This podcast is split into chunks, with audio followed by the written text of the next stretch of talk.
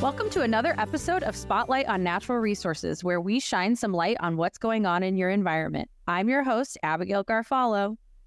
And I'm your co host, Amy Leppringhouse. And today we're here with Kerri Taylor, the Member Services Manager with Safe Electricity, here to chat about storm preparedness. Welcome, Kerri. Thank you. So excited to have you on and talking about something very important. It's September, which means it's National Preparedness Month. And, you know, what is that? Well, National Preparedness Month is an observation each September uh, to raise awareness about the importance of preparing for disasters and emergencies that could happen at any time. You can actually learn more about it at ready.gov slash September, uh, but it was created in this month for a variety of reasons, and September 11th being one of those. But you can take what you're going to learn today and use that uh, throughout the year because storms and disasters happen all year long. And even more so now, it feels like, right? Like it just feels like I'm getting storms in the winter, I'm getting storms in the summer, the spring, right. the fall. Like there's no season in which there's really a break anymore, is there? Right. No, there are storms of every kind all year long. And in not even just here in Illinois, but across the country, you've got a whole variety. So, right. And you're, you're always like, I don't want to say always, but it seems like I'm always caught off guard, right? When those storms are happening. And you're like, oh my gosh, I should have done this. I know better than this. I should have taken some steps to be better prepared. But tell us, Kerri, what are some of those steps that we can take while we're not in um, storm mode? Sure, that's a great question. Uh, I'll tell you four. So, step number one, um, you need to learn the risks and responses and make yourself informed. Uh, emergency alerts, you can receive important life saving alerts really no matter where you are. So, if you're at home or school or work, there are tools that can get you those alerts. Uh, two of them would be wireless emergency alerts and the NOAA weather radio. Then there's also social media. Uh, weather and safety information can be relayed through social media, although it's important to remember that that is not an official means of receiving important life saving information, but it certainly can be a great tool, especially if the power is out and you've got your phone in your hand, you could monitor that social media. Uh, natural disasters, know which natural disasters can occur in your area and how to prepare for those and stay safe. Um, other hazards, you can remember to plan for things such as pandemics, terrorist attacks, etc. And shelter and evacuation. Make sure that you know where the nearest shelters are as well as the appropriate evacuation routes and plans for specific situations. So it's a great idea whether you're at home or at your office or even in a hotel. Take note of that, you know, as one of the first steps that you do. So you know those evacuation uh, routes and those shelter in places. Uh, step two is to make a plan. Uh, it's um, very important to make a family emergency plan that can be put into action as soon as disaster strikes if you don't pre make that plan, disaster strikes, it's not going to be helpful. So when it's a downtime, sit down with your family, make those plans, and make sure that you include your children, uh, seniors, disabled, and don't forget about your furry friends. It's almost like I'm, it makes me think of uh, when you were in high school and grade school, like in a public school setting or, or even private school setting, and you know you had these like tornado drills and fire drills and stuff like that, and uh, after you graduate, you don't really have that stuff anymore. It's it, I can't remember the last time I did like quote a fire drill, and um, it's like no, we should actually be planning for those in our own homes. It sounds like right. Yes, absolutely. Because your kiddos, you know, or I mean, obviously your pets, they can learn and, and routine, but your kiddos, especially, they need to know those. So making that plan. And, you know, if you've got senior adults that live near you or your family members and such, it's good to make sure that they can make those plans and know that um, what they should do as well. And part of that is also building a supply kit. So that would be step number three. Uh, so when you think of a supply kit, it must be um, when planning for potential disasters, you've got to make sure that you and your family have the necessary items that you need to sustain you uh, until power, you know, if power goes out, until it returns or help arrives. So you got to think about food and supplies. Uh, you need to um, keep in mind for your kit that it is kept uh, maintained uh, by keeping your food and water fresh and your supplies working properly.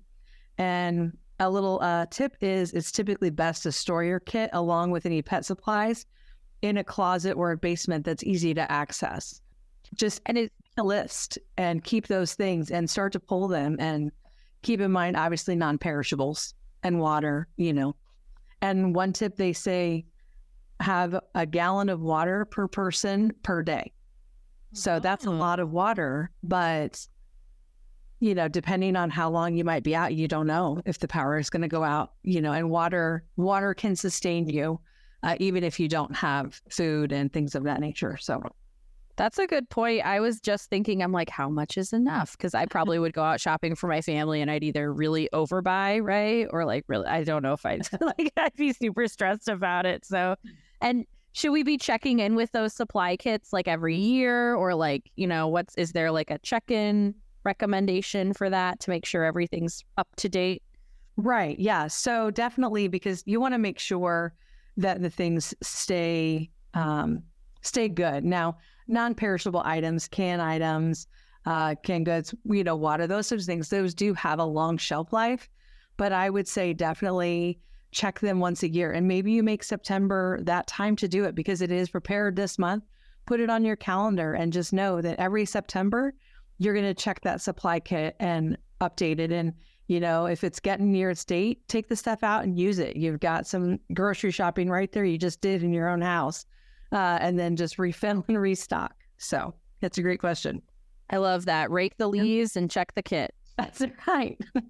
great afternoon activities. Uh, step four uh, would be to get involved. So you, there are ways you can find um, opportunities to support uh, community preparedness. Uh, there are many ways to get involved before a disaster strikes. So ask yourself, how can I help? Uh, and one big way is to volunteer. There's a variety of different ways and places you can volunteer at, but um, some of those would include CERT, the Red Cross, your neighborhood watch, the Fire Corps, Civil Air Patrol, and your American Radio Relay League.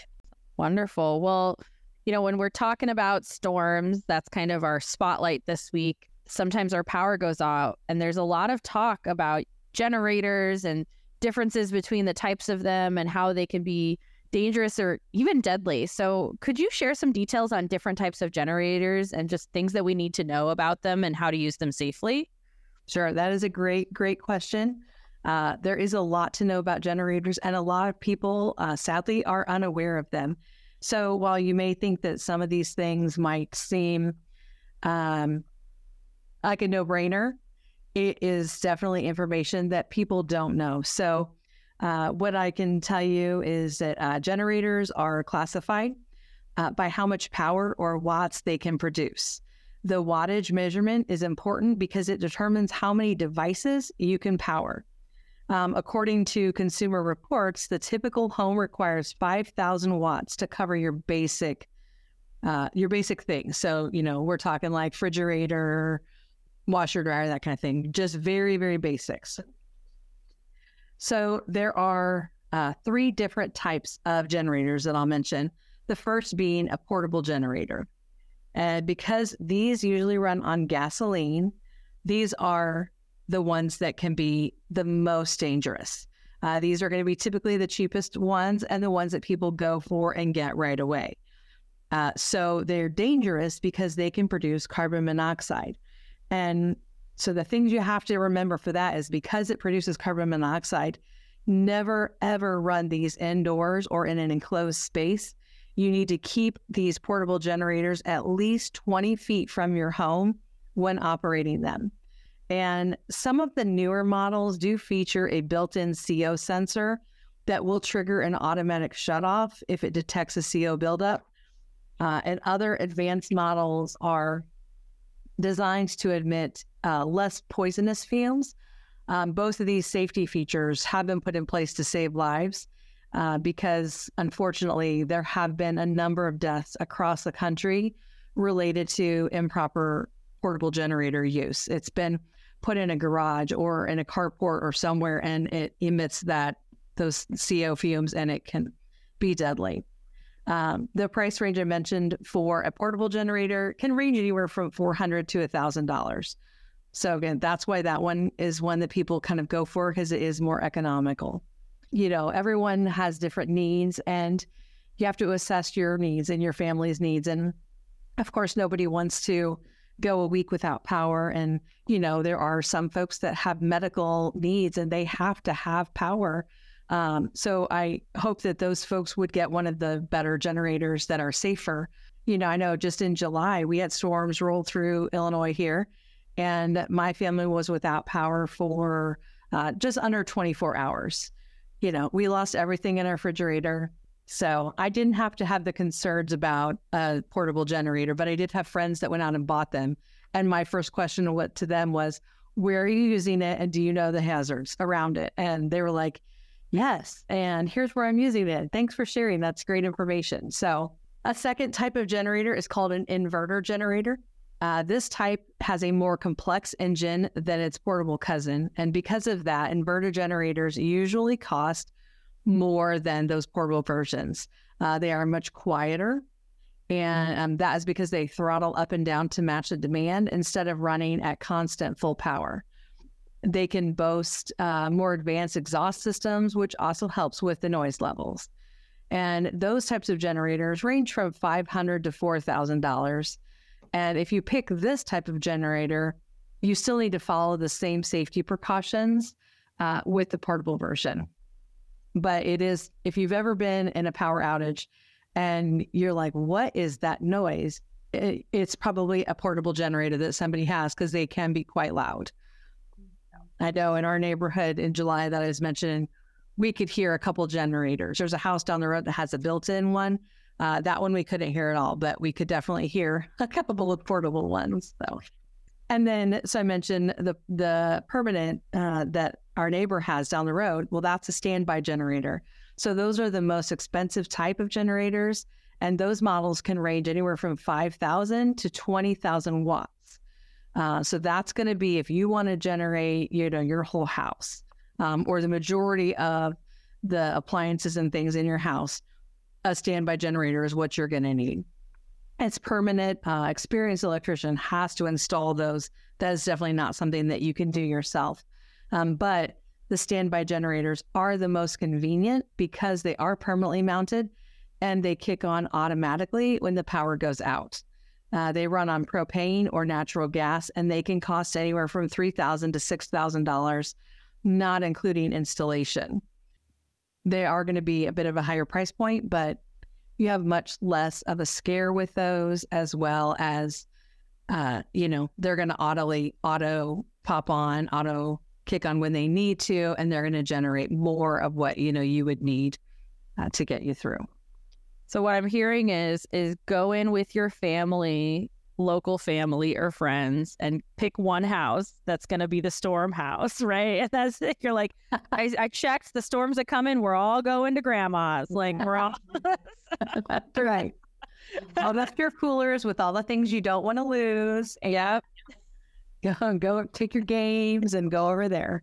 Right. All right. I know with the standby generators too. Um, I worked at a location, we had to test our our generator every so often too. I think it was a monthly test we we did on the standby just to make sure that it was, you know, it's working.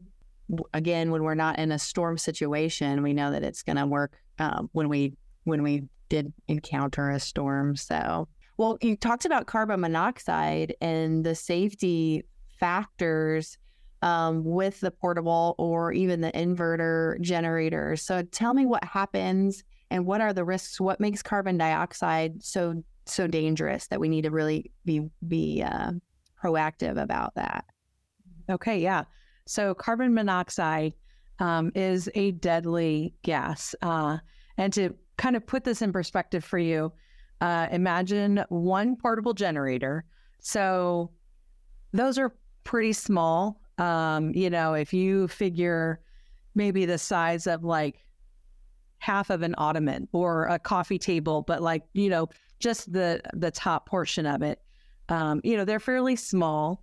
Uh, so you take one of those, and that one portable generator can br- produce the same amount of carbon monoxide as hundreds of cars. You know how dangerous it is. You know, you don't start your vehicle in a garage with a garage shut because it will quickly produce that carbon monoxide and can kill you.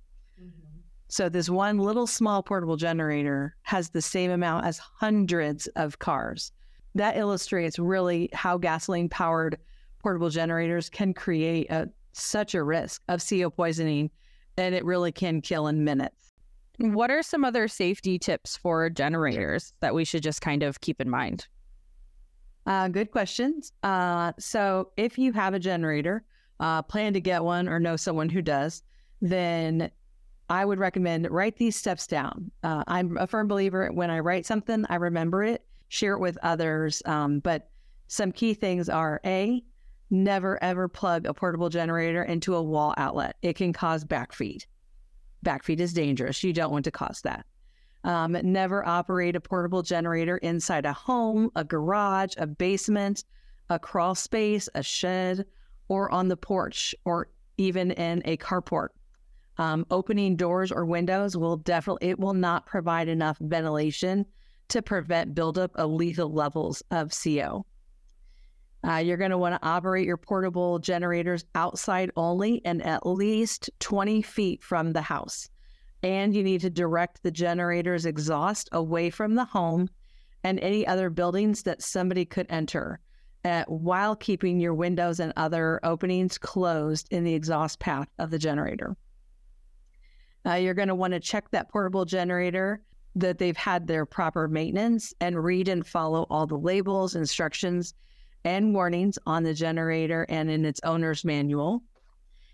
If it's wet outside, make sure to keep your generator in a dry place uh, by placing it on a tarp or positioning it under a canopy, but not a carport. That is not a suitable place. And lastly, always make sure to turn off your portable generator and allow it to fully cool down before you have to refuel it. Well, you were talking about that first um, point that you made, Kerri, was um, you mentioned backfeed. So, explain a little bit more about what backfeed is and um, how can it hurt us. So, backfeeding is actually illegal and it's extremely dangerous.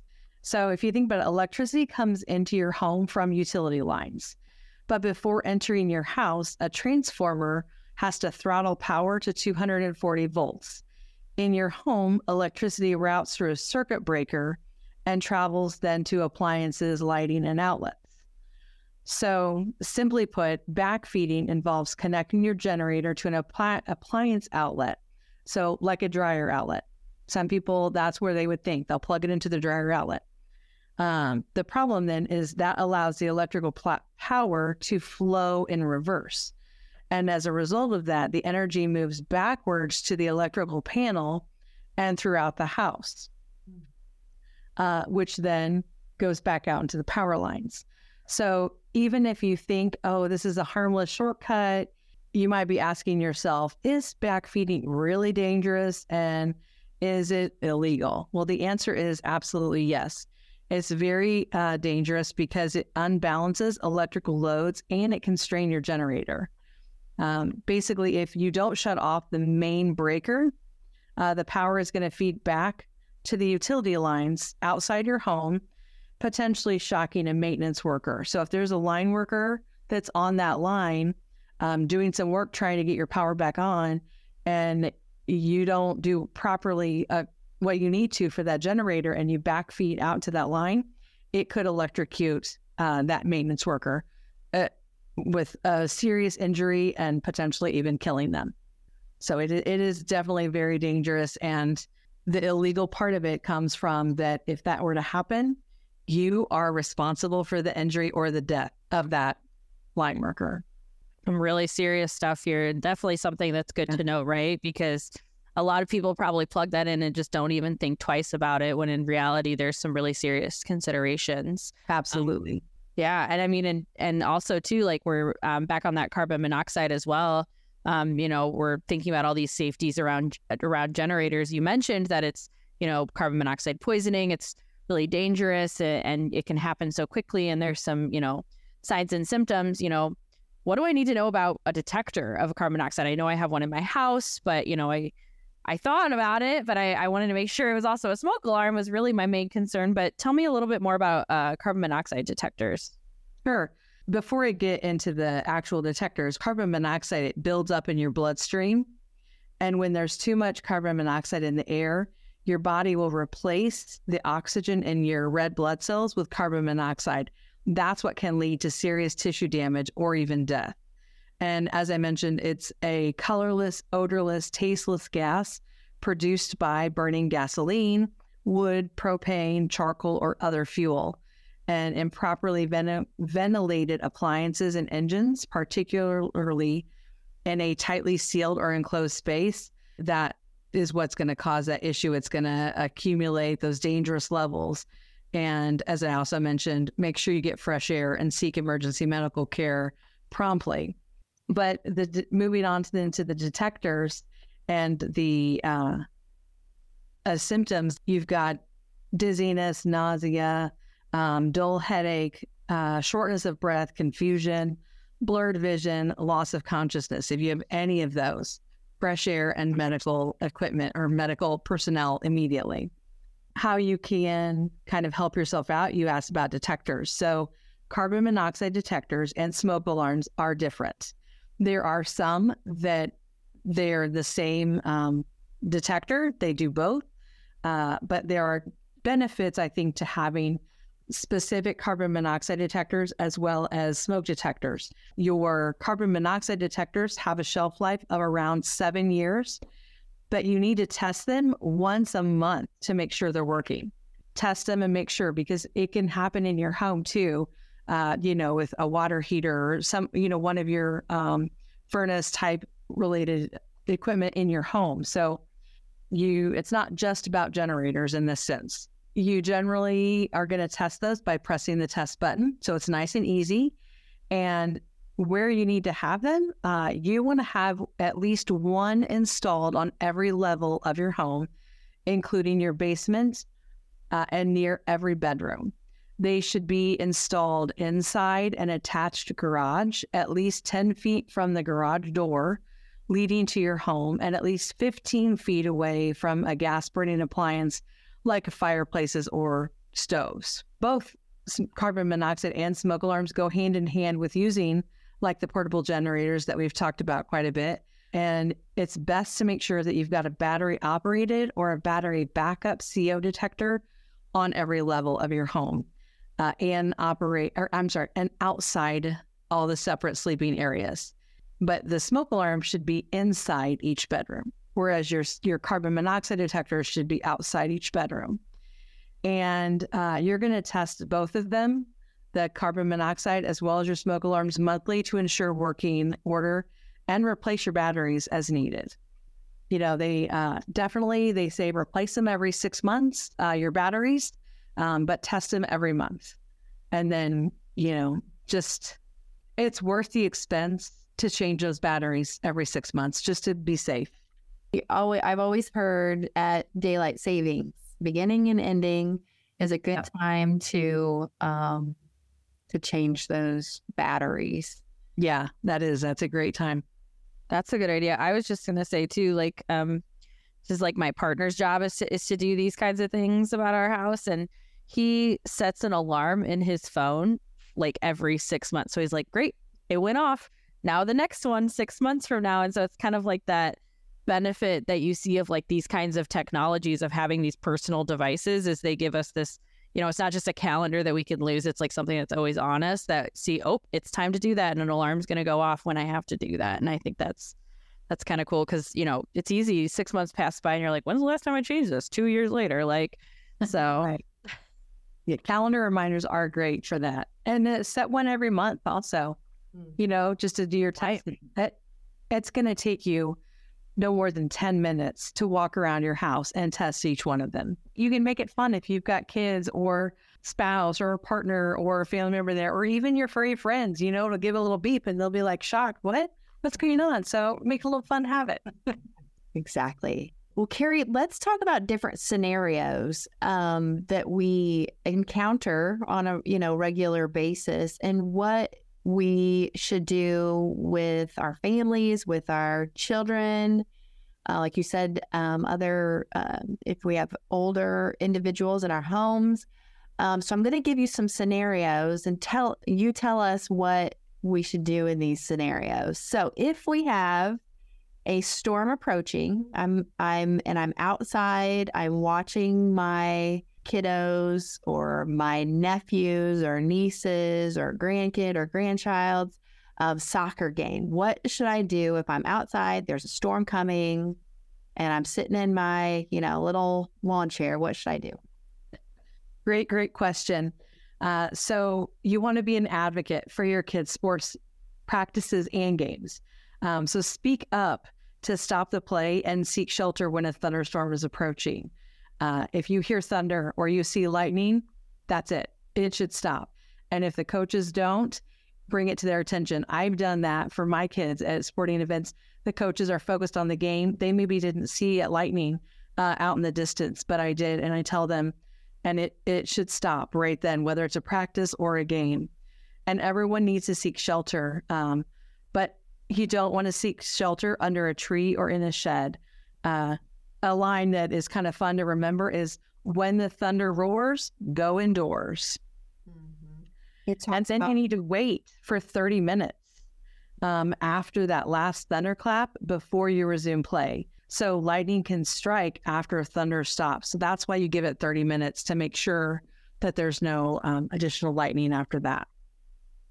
Yeah, you talked earlier about, you know, when you're in your home, you want a preparedness plan. And if you're in a hotel, you know, where your nearest exits. And this is another example where a lot of us are outside at, you know, large concerts or large uh, sporting events, softball games, baseball games, and things like that, where it is, it's good to have that, you know, shelter plan if you, if a storm brews. Or I'm hiking. Yeah. We are, you know, a natural resource podcast. There's probably a lot of us outside who are hanging out in, in a forest preserve or something. And we're like, we should know kind of where the closest shelter is whenever we kind of go out at a site. Mm-hmm. Right, right. Absolutely. Yeah. Well, another scenario for you you know i'm i'm at my house uh, and i get a tornado alert maybe it goes off on my phone maybe i, I had like but i got a, a tornado alert and i'm in my house what are some tips okay so if you're at home and you've got a tornado alert you're going to want to go to the basement or the lowest level on your house uh, inside a room without windows. And so, preferably, uh, basement, um, bathroom, closet, or center hallway. If you don't have a basement, again, that lowest level that you can get to, uh, but do not shelter, if at all possible, in a room with a water heater or furnace. And so, try to avoid those areas. Um, go to the center of a room since the corners do tend to attract debris. And you're going to want to cover your head with a blanket or a pillow or something, if at all possible. Okay. What if I'm outside on a run? Uh, if you're outside, it's a great question. I mean, like you said, or maybe on a hike, you are going to seek shelter in a solid structure. So if you're out running or you're out on that hike or you're at the pond or the lake fishing or something, uh, you know, A is always good to take note of the weather in case there is anything, you have an idea and you can assess your situation ahead of time, have that plan in place and know where you might go. You're going to want to get to the nearest solid shelter, uh, a structure, um, but not a shed uh, and not an unsubstantial structure that can't withstand high winds. Uh, you're going to uh, do not use an open outdoor structure like a pavilion or a dugout those aren't going to be safe shelters for you. If there's nothing available, so say you're out for that hike or you're at the game or something, uh, and there's a dugout and that's your only option, or there's the snack pavilion, then you're going to want to skip both of those and you're going to want to go to a hard topped car. Uh, if you don't have anywhere to go at all, stay as low to the ground as possible. Uh, do not shelter under any tall object like a tree, definitely not any utility poles, as lightning is drawn to those taller objects. Okay. So next scenario, um, my power's out. What are some tips? Uh, so A, stay inside. If it's a storm that's caused this power outage, you're definitely going to want to stay inside. Wait until the power is restored before going outside, and definitely before letting your kids go outside. The best option is to stay inside and wait till the power is restored. Uh, if you're using a portable generator, like we talked, uh, and, and very important to follow those safeguards. Driving. So if I'm driving and there's a storm and we see that maybe one of the the power poles has fallen over and there are down power lines, what should we do if we're in our car and we encounter something like this? Okay, that's a great, great question. It's important to teach yourself, your kids, teenagers, if you're in a vehicle and let's say you're in an accident involving a down power line. So, whether that power line is under your wheels or it's laying on your car, you want to stay inside that car. Do not get out. The only reason you would ever want to get out of that vehicle is if it were smoking and on fire. And then there are specific ways that you have to get out. Uh, the reason being is just because those power lines are down uh, does not mean they're not energized. So you need to wait until the power company can give you the all clear that they have been shut off and they're de energized.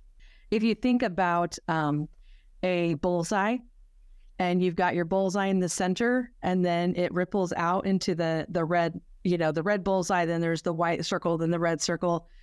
Think of that for power. Um, if there's a power line, that's going to be your bullseye, and then it's going to ripple out in electrical current. Uh, and so that's why if you open that door and you step out, then you have just given power a place to come through you to get grounded, to go to the ground, and that can be deadly. So Interesting. So it's not just on the actual line itself, is what you're saying. It's like quote in the air almost. it it's in the ground. It's important to stay in the vehicle um, and call nine one one and um, tell them you know what has happened, and they can alert the power company. The power company can de-energize that line, and then the first responders and power company can let you know when it is safe to exit that vehicle. If you see a vehicle that has been in an accident with a downed power line, your first instinct might be to run to that car to help the person inside. That is not going to be a good scenario um, because, again, same thing. You're going to run into that bullseye of electrical current that is, you know, running through the ground that you cannot see. It doesn't have to be arcing or sparking like the, the power line in order for it to be live. They could just be laying there and be completely energized and sending that voltage through the ground, and you don't know it. So you need to stay at least 50 feet away from that vehicle. Yell to the person that's in the car to stay there, don't get out.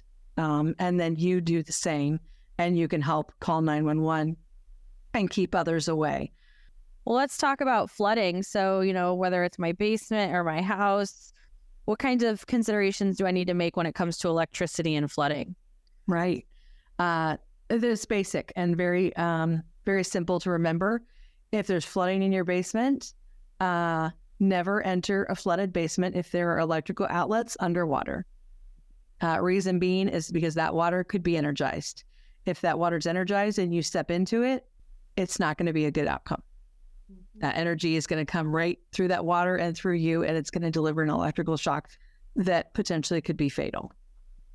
I was just going to expand on that. So if I have like TVs or other appliances in my basement or or anywhere where it might be flooded in my house, can I use those? Do I wait? I want to like turn on the news. So you're not going to want to use any water damage electronics um, before they have been properly restored. And I mean, it is possible that they can't be, depending on you know the severity of the flooding. But uh, electrical monitors and appliances need to be cleaned and reconditioned before you may use them again, before it's safe to use them again.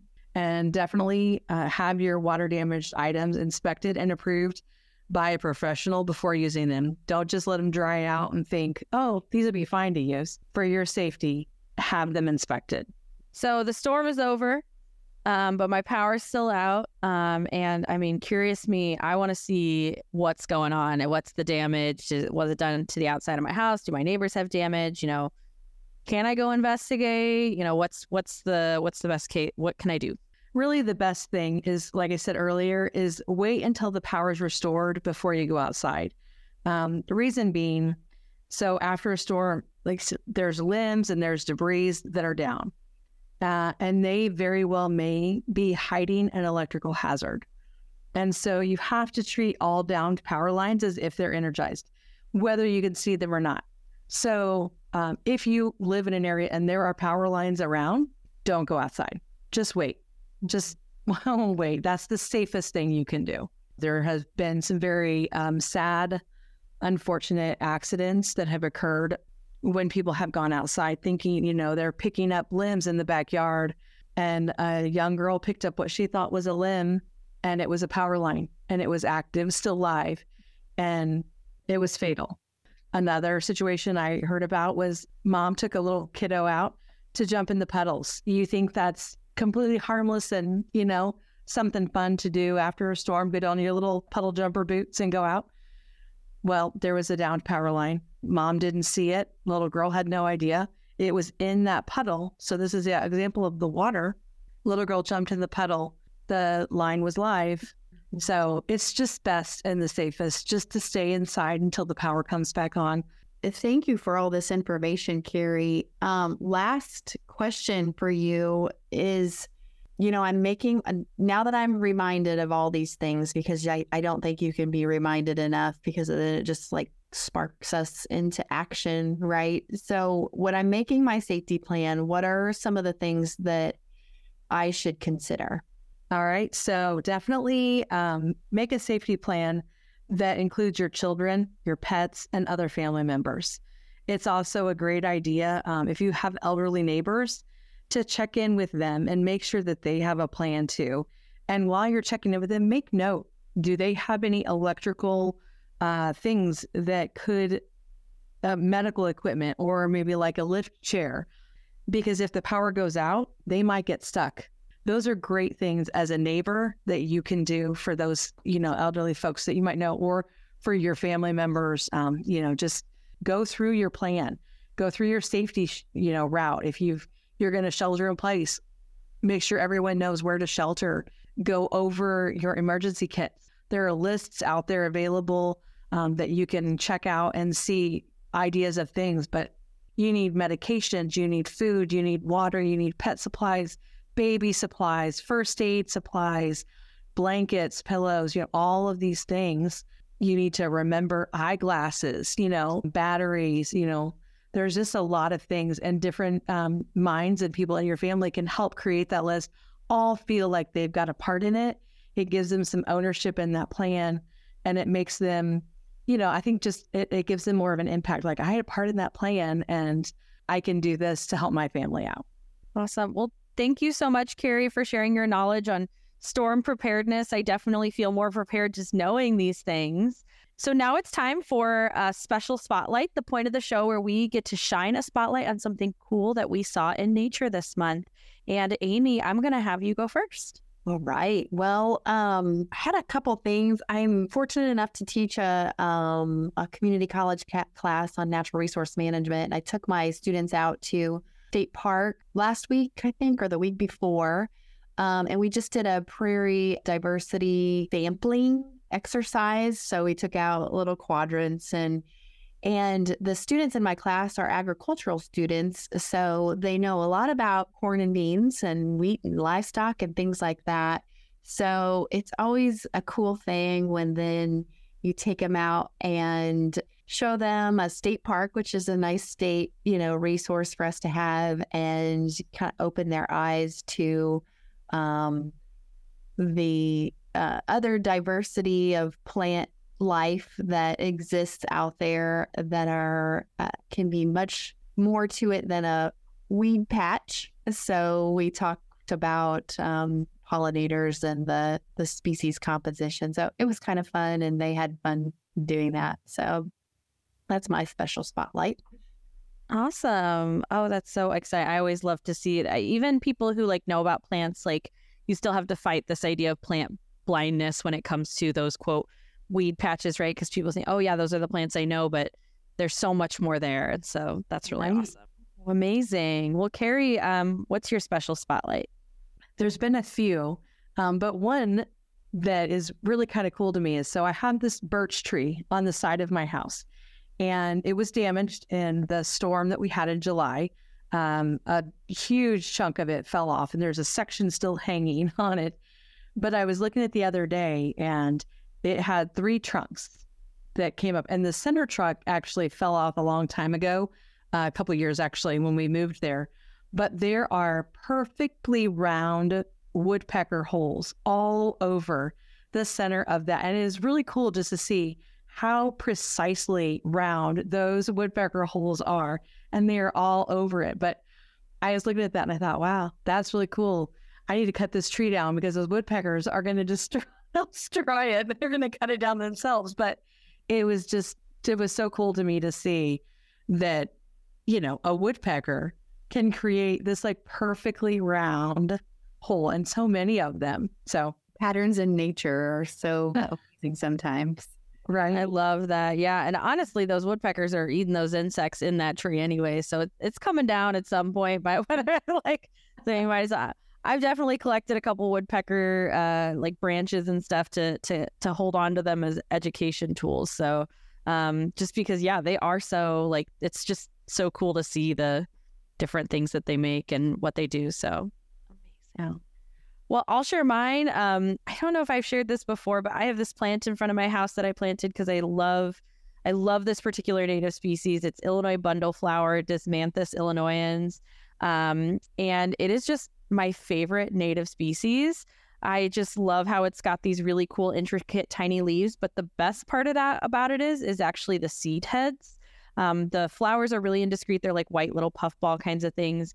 But the seed heads come out in almost like these rosette bundles, which is why it's called bundle flower. And right now is like the perfect time that they're showcased because the the leaves are starting to die back, but those brown seed heads are still kind of sticking around. Um, and so I've actually my master naturalist heard about them and they were like, You have seeds, like, can I have some? I was like, Absolutely, I will share with you some seeds. So it's like seed season two. So I'm collecting and Huh? and just, you know, giving them out like Oprah and um so so I just love I'm like it's out my window right now and I'm looking at it and I just like uh, I just think those little rosettes, those bundles are so cool. And so that's my special spotlight this month. Well, this has been another episode of Spotlight on Natural Resources podcast. Check out next month when we talk with Katie O'Reilly from Illinois Indiana Sea Grant on invasive species in Lake Michigan. Thanks, everybody.